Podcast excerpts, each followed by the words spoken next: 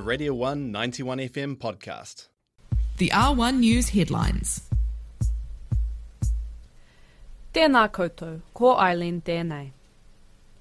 The BA2 variant of Omicron has been t- overtaken by BA4 and 5 in Dunedin. In early July, the city began to see BA4 and 5 becoming the dominant strain of COVID 19. The variants have sis- since accounted for 90% of cases in Ōtepoti. Yesterday, 345 new cases of COVID 19 were reported in Otago and Southland, with one death in the region. Nazi symbols have been banned in New South Wales, Australia. The Crimes Amendment Bill, which was passed with unanimous support on Thursday, will see those who intentionally display Nazi symbols, such as swastikas, hit with an $11,000 fine and a year in prison. An inquiry earlier this year recommended the ban on Nazi symbols being displayed publicly in a bid to tackle anti Semitism. The state of Victoria passed similar legislation in June. Close to 40 Palestinian children have been killed in the occupied Palestinian territories this year, a statistic the UN human rights chief has called unconscionable. In a statement released on Thursday, the UN High Commissioner for Human Rights, Michelle Bachelet, said many of these incidents, in many of these incidents, Israeli forces appeared to have violated international human rights law in their use of lethal force.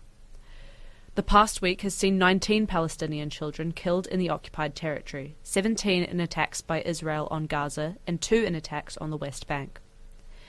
Bachelet said international hu- humanitarian law made it clear that such attacks must stop, due to the danger to civilians.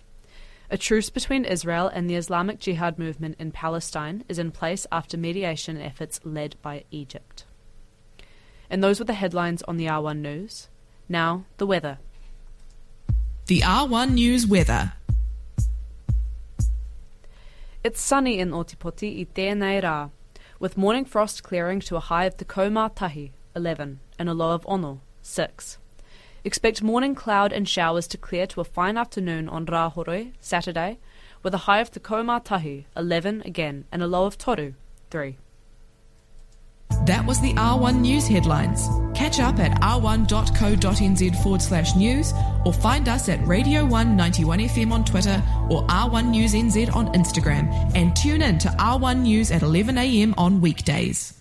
That was a Radio 1 91 FM podcast. You can find more at r1.co.nz or wherever quality content is found.